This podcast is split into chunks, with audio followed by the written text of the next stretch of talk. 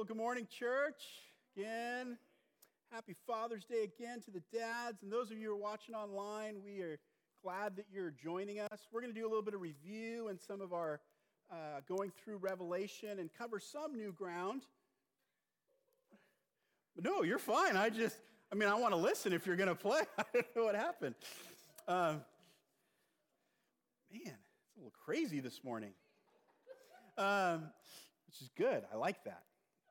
We, uh, we're going to look a little bit at Revelation 11 and 12, uh, just as some overview stuff. So if you want to put your finger in there, you can. And uh, those of you who've been around, we've been going through the book of Revelation, and, and I said it's, it's more of a, a thematic study. Uh, although we did uh, chapters 1, 2, and 3 exegetically, as we jump into the rest of the book, we were going to cover themes. And we've had a few uh, Sundays where things got kind of changed up a little bit. And so, because of that, we got out of order in the series.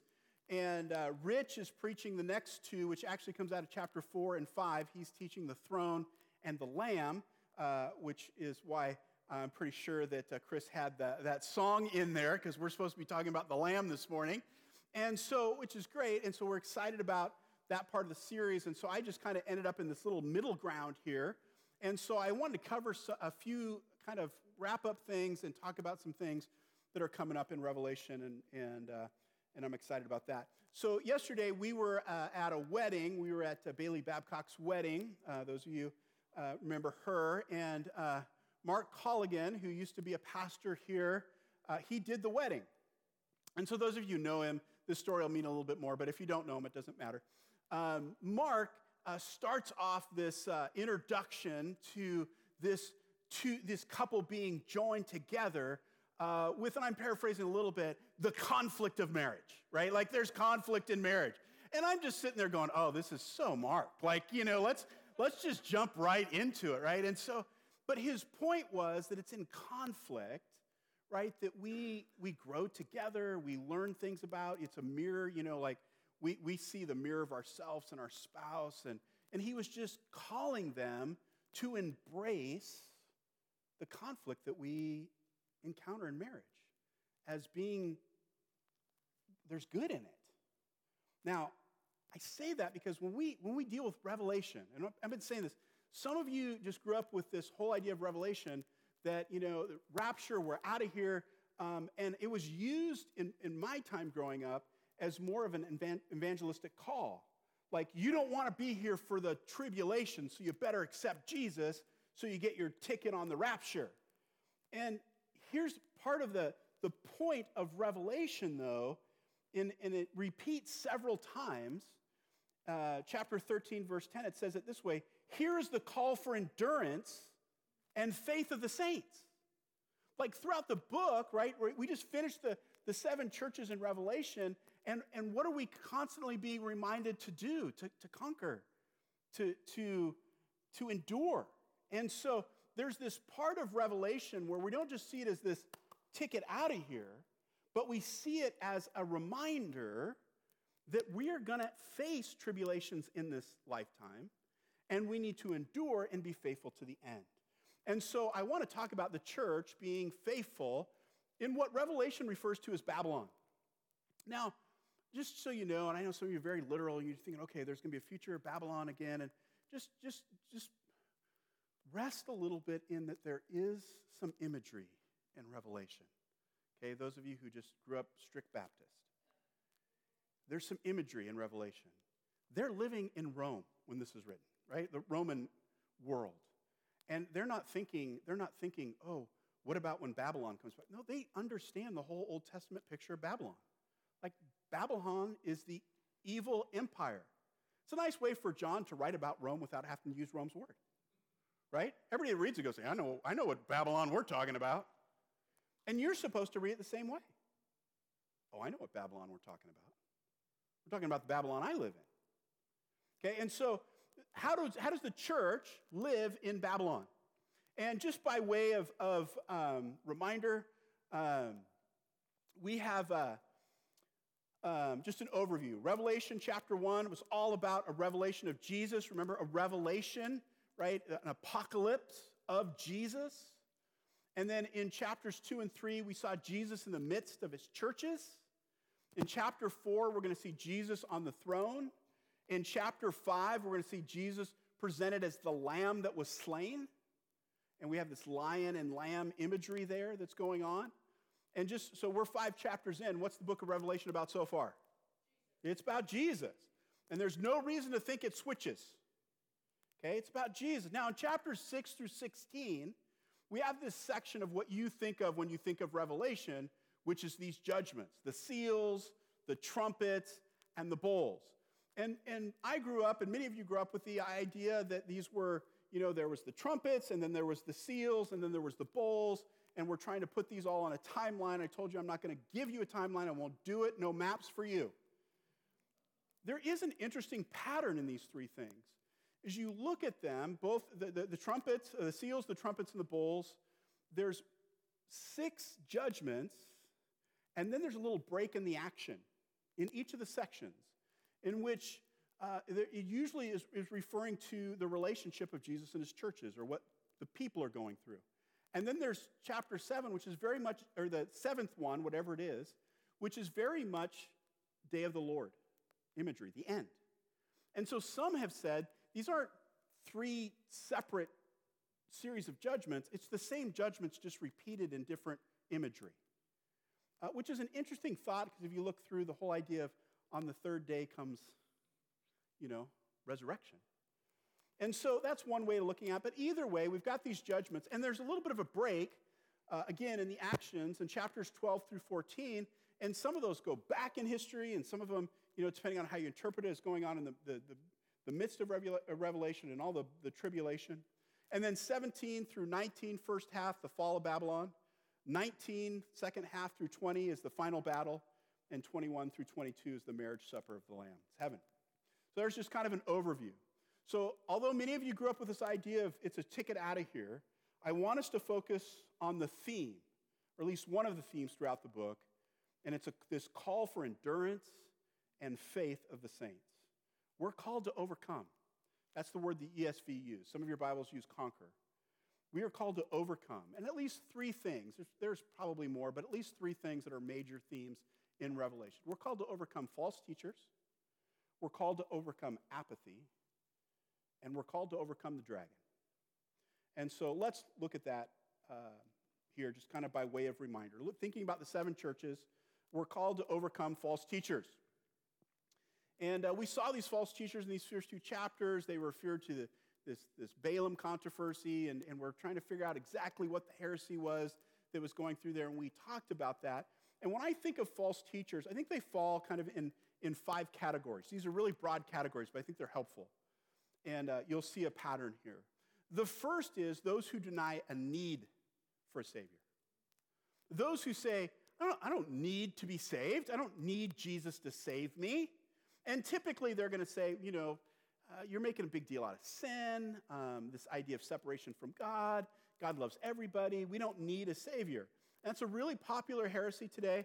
I know that we don't deal with it in conservative Baptist churches, probably. And I shared with you uh, early on this book by Childers uh, that's called Another Gospel. Really encourage you to read that. It's a really good one, and she deals with that in a, in a great way.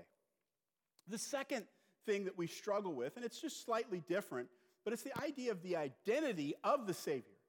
And, and specifically, if you look at church history, what people have tried to do over the centuries is just change who Jesus is just a little bit. And, and because if, if there's, it, it, it takes everything that Jesus is and does to save us. Let me just say that again. It takes everything that Jesus is, fully man and fully God, and everything that he did, his life, his death, and his resurrection to save us. And so if you can just tweak part of that, then you mess up salvation. Uh, really great book. I'm not going to do this for everyone, but Todd Miles has this great book out. He's a uh, professor at Western Seminary. I use this in my class. Superheroes Can't Save You. And I love it because it's so accessible. And he takes superheroes, okay, comic book superheroes, okay, folks, and he uses their, their background to describe heresies in the church. For instance, Superman. And in the Superman uh, controversy, we talked about this many, many months ago. It's the, uh, a few years ago now, doctrine of uh, Docetism. And it's basically this idea that Jesus was just God in disguise. Like, and I love that because Superman's disguise was so stupid. Like, when you watch the old movies, like, he put on a, some glasses and walked to work and nobody knew who he was? What, is everybody in New York facially blind or what, what is going on here? So, but, but that's the idea that Jesus was just, and that's, that is a heresy.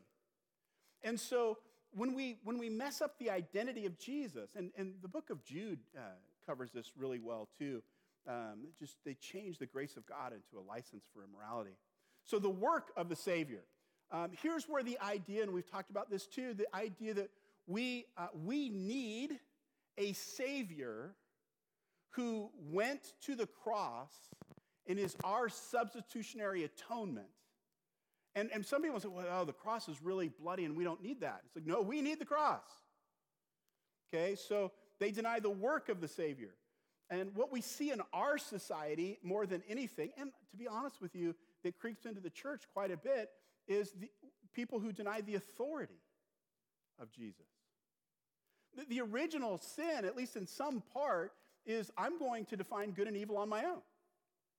And we do that in the church, we do that in society. Everybody's, you know what happens when everybody defines good and evil on their own? There is no definition of good or evil. And so we have to succumb to the authority of Scripture and the authority of Jesus Christ. And as we talk about Revelation, I think, you know, especially in our society, we talk about the return of Christ. We want to talk about the rapture. You want to talk about end times. You know, it's, it's interesting whether people really will hold to the idea of the return of the Savior. You know, in my preaching over the years, I've wanted to emphasize the idea that it, there is a kingdom, right? We live, hallowed be your name, your kingdom come. Like we want to live the kingdom principles of Scripture today. But understand that the kingdom is both now and not yet. And there's a big swing in some people that kind of grew up in the church. They're really concerned with the kingdom today, but they don't want to talk about the kingdom come. And, and both are there. And so uh, I think the return of the Savior is something that's being rejected. And we see that even in the New Testament. People say, oh, Jesus already came or Jesus is coming. And, and so it, when we live, when we live in light of the idea that, that, that Jesus is returning, you know, that's why we have the picture in Revelation of both the lion and the lamb. Because, you know, if I said, hold on, everybody, there's a lamb in the building, you would all go, oh, I want to see the lamb. Okay? But if I said, and, you know, obviously you wouldn't believe me, but if I said, there's a lion in the building, okay, you might want to go for an exit, right? And so, just so you know, the lion is returning. And so there is a huge aspect, and it's going to be one of our themes that we discuss in our series on Revelation, of judgment. And we have a society that, that I, don't, I don't want to talk about judgment. You know, we don't, we don't judge people. Um, you know, everybody, you know, can do what they want. That's not the middle section of Revelation. And so we have to embrace that. The second thing I think that Revelation is calling us to is, is this, this idea of, of apathy. Um, we have apathy towards the church. Um, and we can, we can put that in all these different ways. When we're talking about this idea of the seven churches, we saw the church in Ephesus, you lost your first love. You say, well, the first love is Jesus. Yes. But more than that, the idea of just loving each other. We talked about that. We talked about the, the, the church in Sardis. You're lukewarm. I mean, I don't, there can't be a better word for apathy than lukewarm. Eh, I could take it or leave it, right?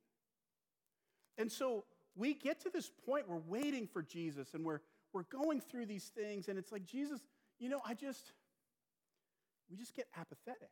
And let's just think of our own lives for a minute.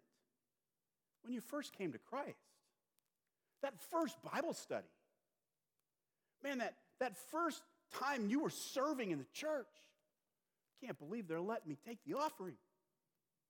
Can't believe they're letting me work with children. Whatever it is, and the excitement, and you're, and you're thinking to yourself, man, I, this person needs to hear about this, and this person needs to hear about it. Now, here we are 10, 20, 30, 40 years down the road. Do we have that same passion and drive for what's happening in the church? We become apathetic. We become apathetic towards the mission.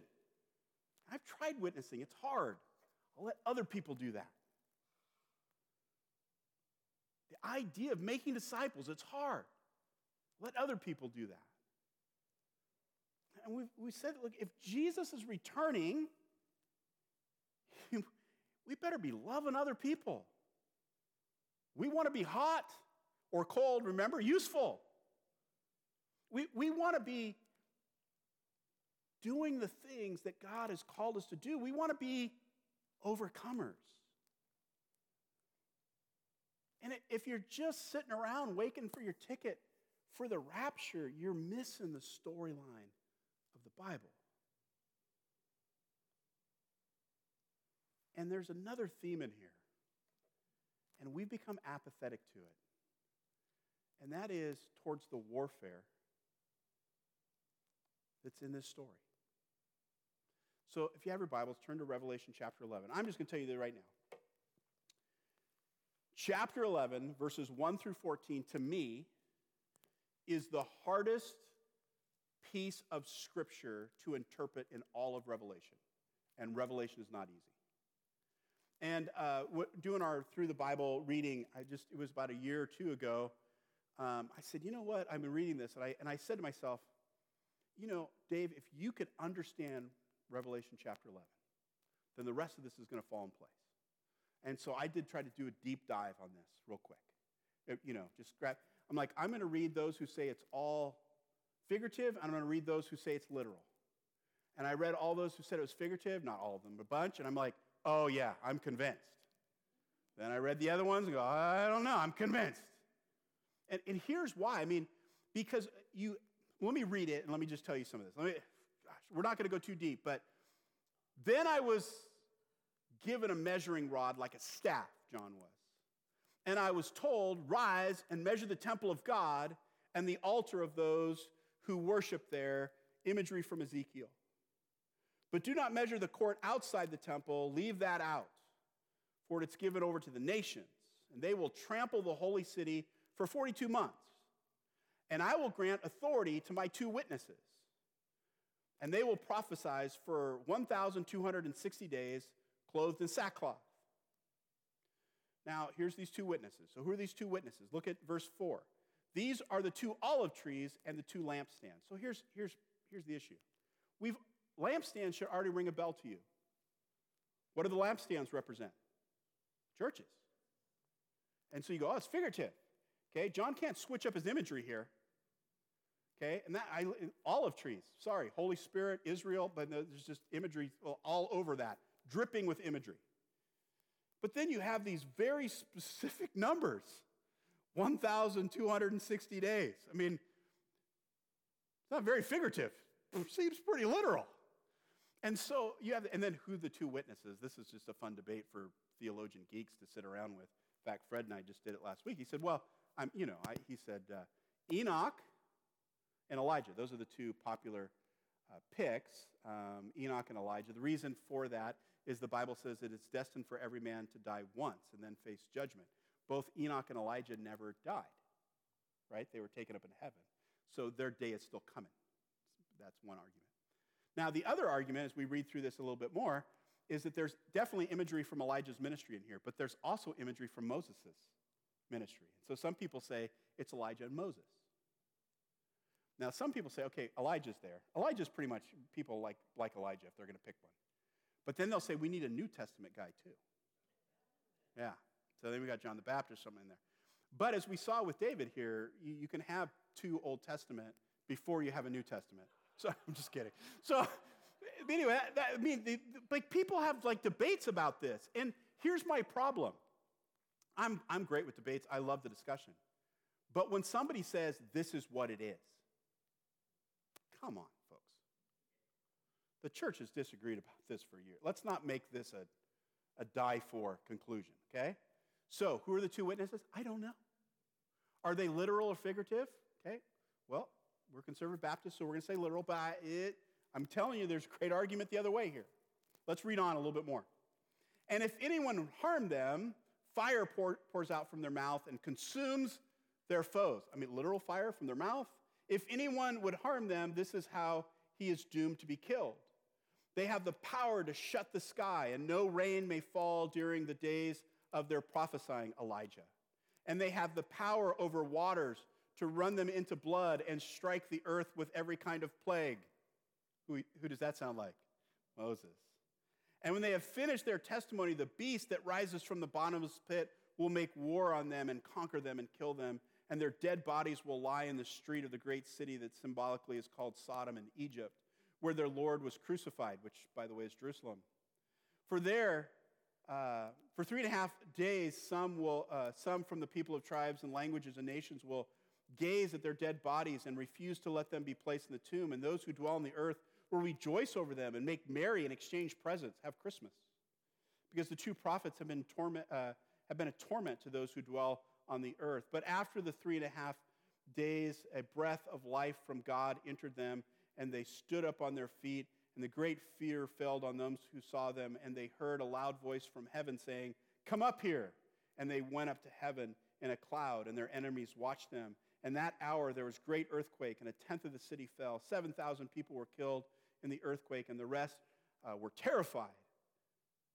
And they gave glory to God in heaven, which is of all the, all the different plagues, the seals, the trumpets, this is the only time where people respond in that way. The second woe is past. Behold, the third woe is soon to come. Now, why did I share all that? And to say, I'm not going to tell you what it all means. We can agree whether we, we say it symbolically or literally that there's some things that we can agree on. Um, and here's some things that we can agree on God knows his people, God knows what's going on. Like one of the themes in the seven churches, I know your works. I'm walking in your midst. What is going on here that's being revealed symbolically, literally, is that God knows what's going on. God knows what's happening. And I'm not just saying to you, don't worry about it, you don't need to know. God knows. What I'm saying is that God intimately knows what's going on in the life of his church and his believers, his family. He knows what's going on, he's not absent. The second thing that we can agree on is that God's witnesses stand for him. Whether this represents the church or uh, Elijah and, and uh, Moses or Elijah and Enoch and Elijah and whoever, like wh- whoever they are, you know what is, is true of God's witnesses is that they take a stand for him. They're willing to stand up in the midst of trials and tribulation and point people to Jesus. That's what a witness of Jesus does. Now, I'll tell you, I had a, there's a lot going on in Revelation, and it's scary stuff. There's beasts and dragons, there's martyrs, there's weird creatures. Sounds like a really good time to circle the wagons and wait out the storm. But over and over in Revelation, what is happening, what is being testified of, and what is being modeled is that the witnesses of Jesus take a stand. That's what we're called to do. And here's the good news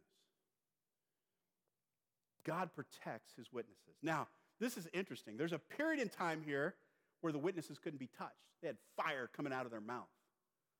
That sounds like a cool superpower to me. Now, there is another time where they're laying in the street dead and people are exchanging gifts over it. And you go, I want the first kind of protection, Dave. But then what happens? breath is breathed into them, and they are taken into the kingdom of heaven. God's people win either way. When you are faithful to witness, you may encounter persecution, but then you enter the kingdom. And so God protects his witnesses. I just think that's a, even symbolically, literally, people would agree on that. And so here, and here's my point of, of this morning, what I, what I want you to see is, is that God's people, God's witnesses experience spiritual warfare. If you're surprised by spiritual warfare, then you have not been reading the same book that I'm reading. And I don't just mean Revelation. We're introduced on the first few pages. There's a serpent that's questioning God's authority. Where did he come from? Time out, Moses. Like, can you give a background here? He doesn't. But instantly he's questioning God. That's, that is, there's a challenger to the throne right from the beginning. Okay? You, you all know this, but don't miss it. Serpent, snake, dragon. In fact, in, in one of the verses, it just, it just says here, we just read it, uh, I just read it in our overall, if you're doing all the reading. It just basically says serpent, dragon, you know, say they're all the same. Yeah, we, we thank you for clarifying, but we knew that, right? The same one. There's spiritual warfare going on. Here's our call, church. God's witnesses bring glory to God. Man, through all this thing, what happens when, when the church is operating correctly, when God's witnesses are operating correctly, when, th- when God is working through his people, even non believers go, oh man, we need to give some glory to God there. That's an amazing thing. And so, what I, I wanted to say here, just in, in, the midst of just pause and revelation, all this stuff, what you, you know, whatever camp you want to fall in, I want to tell you that, that there, it, life is going to have difficulties. You're called to overcome and endure and continue to be a witness. Now, jump over to chapter 12 with me. We'll kind of skip the seventh trumpet right now and just kind of go over to chapter 12. And like, like here's the part where you go, man, this would be, make a great children's book The Woman and the Dragon. And a great sign appeared in heaven a woman clothed with the sun and the moon under her feet. Okay, that's figurative, just so you know. And on her head, a crown of 12 stars. Now, there's, there's all sorts of pictures here to Joseph's dreams. Remember when Joseph had dreams that the sun and the moon was bowing down to him? And so we have this, this, this Israel picture here. And she was pregnant and was crying out in birth pains and agony in giving birth. Now, you got to just follow the story here before you get into all the revelation imagery. There's a woman who's about to give birth. Can we, okay? Just there's the imagery. And what happens next? And another sign appeared in heaven, not a great sign, but a great red dragon. And not just any red dragon, this red dragon has seven heads and ten horns, and on his head, seven diadems. And his tail swept down a third of the stars of heaven and cast them to earth. Now, this, this very much could be picturing the fall of Satan here. Uh, I mean, it seems like it. It's, that imagery is used some other places. But what we have is a woman who's about to give birth and a dragon pursuing her. Women, just picture that. It's time to go to the hospital. Husband, there's a dragon outside. I mean, that sounds terrifying. Not, not a good situation. And so his tail swept away out a third of the stars of heaven and earth, and the dragon stood before the woman at, who was about to give birth, so that when she bore her child, he might, he might devour it. She gave birth to a male child, one who is to rule the nations with a rod of iron. All right.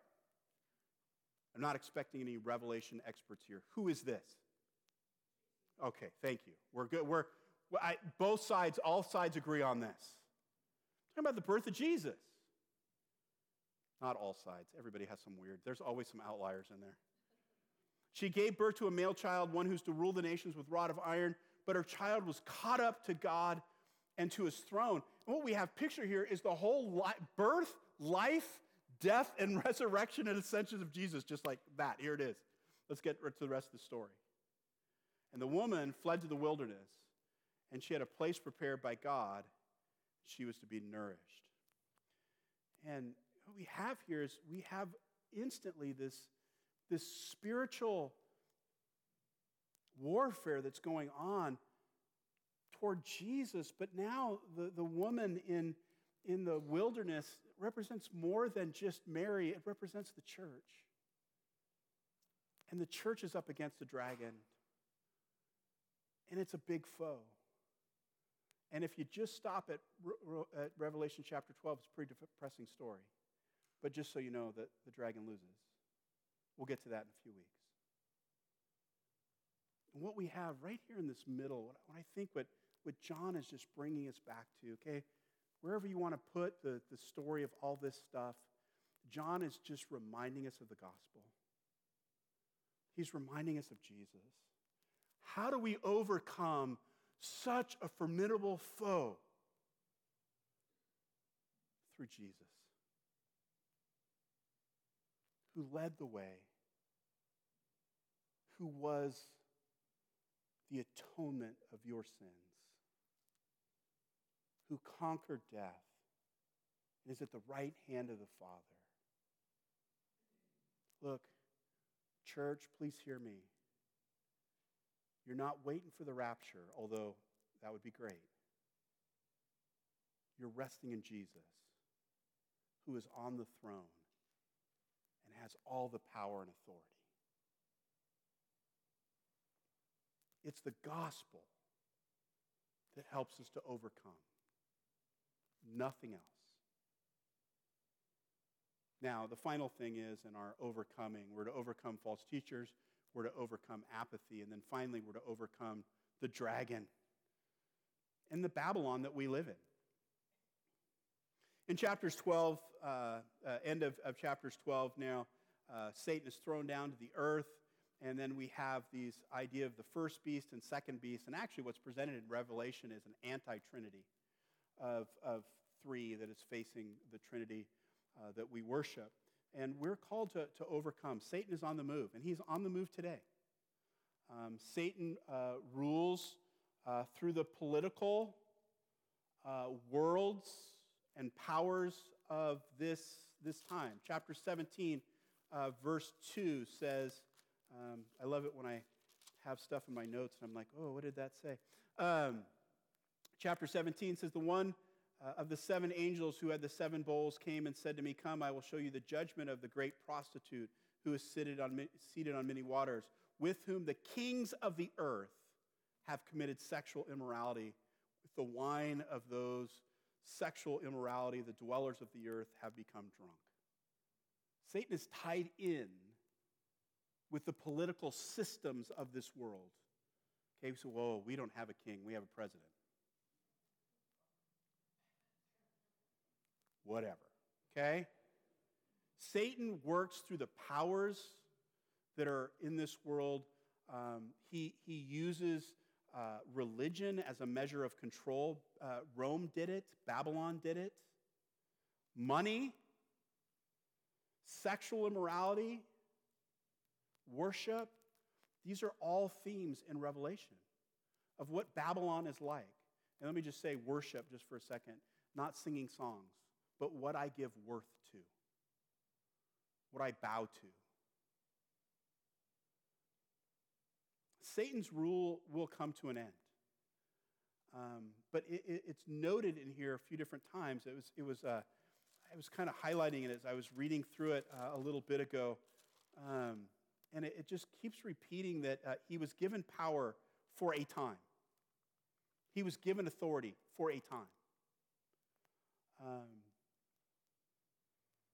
Tim Mackie, in, in his overview of Revelation, has kind of a, a theme of this. All human kingdoms become Babylon and must be resisted.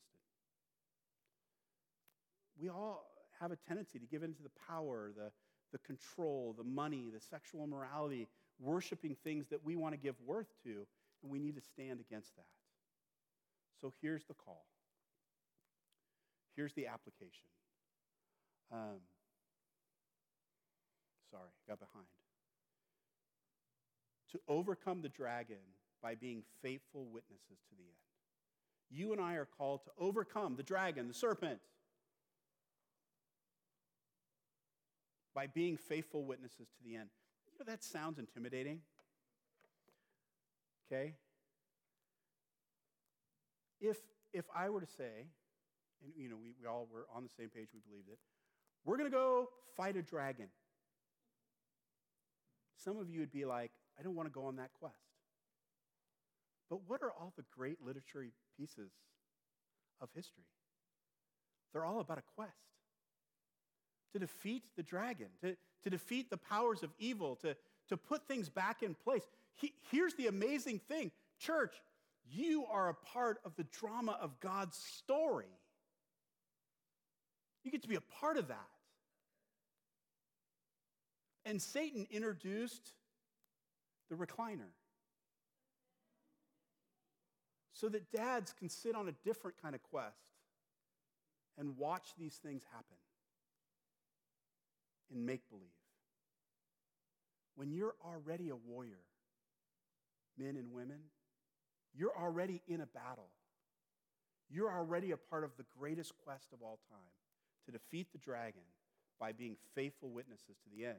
You're called to engage in the battle even unto death.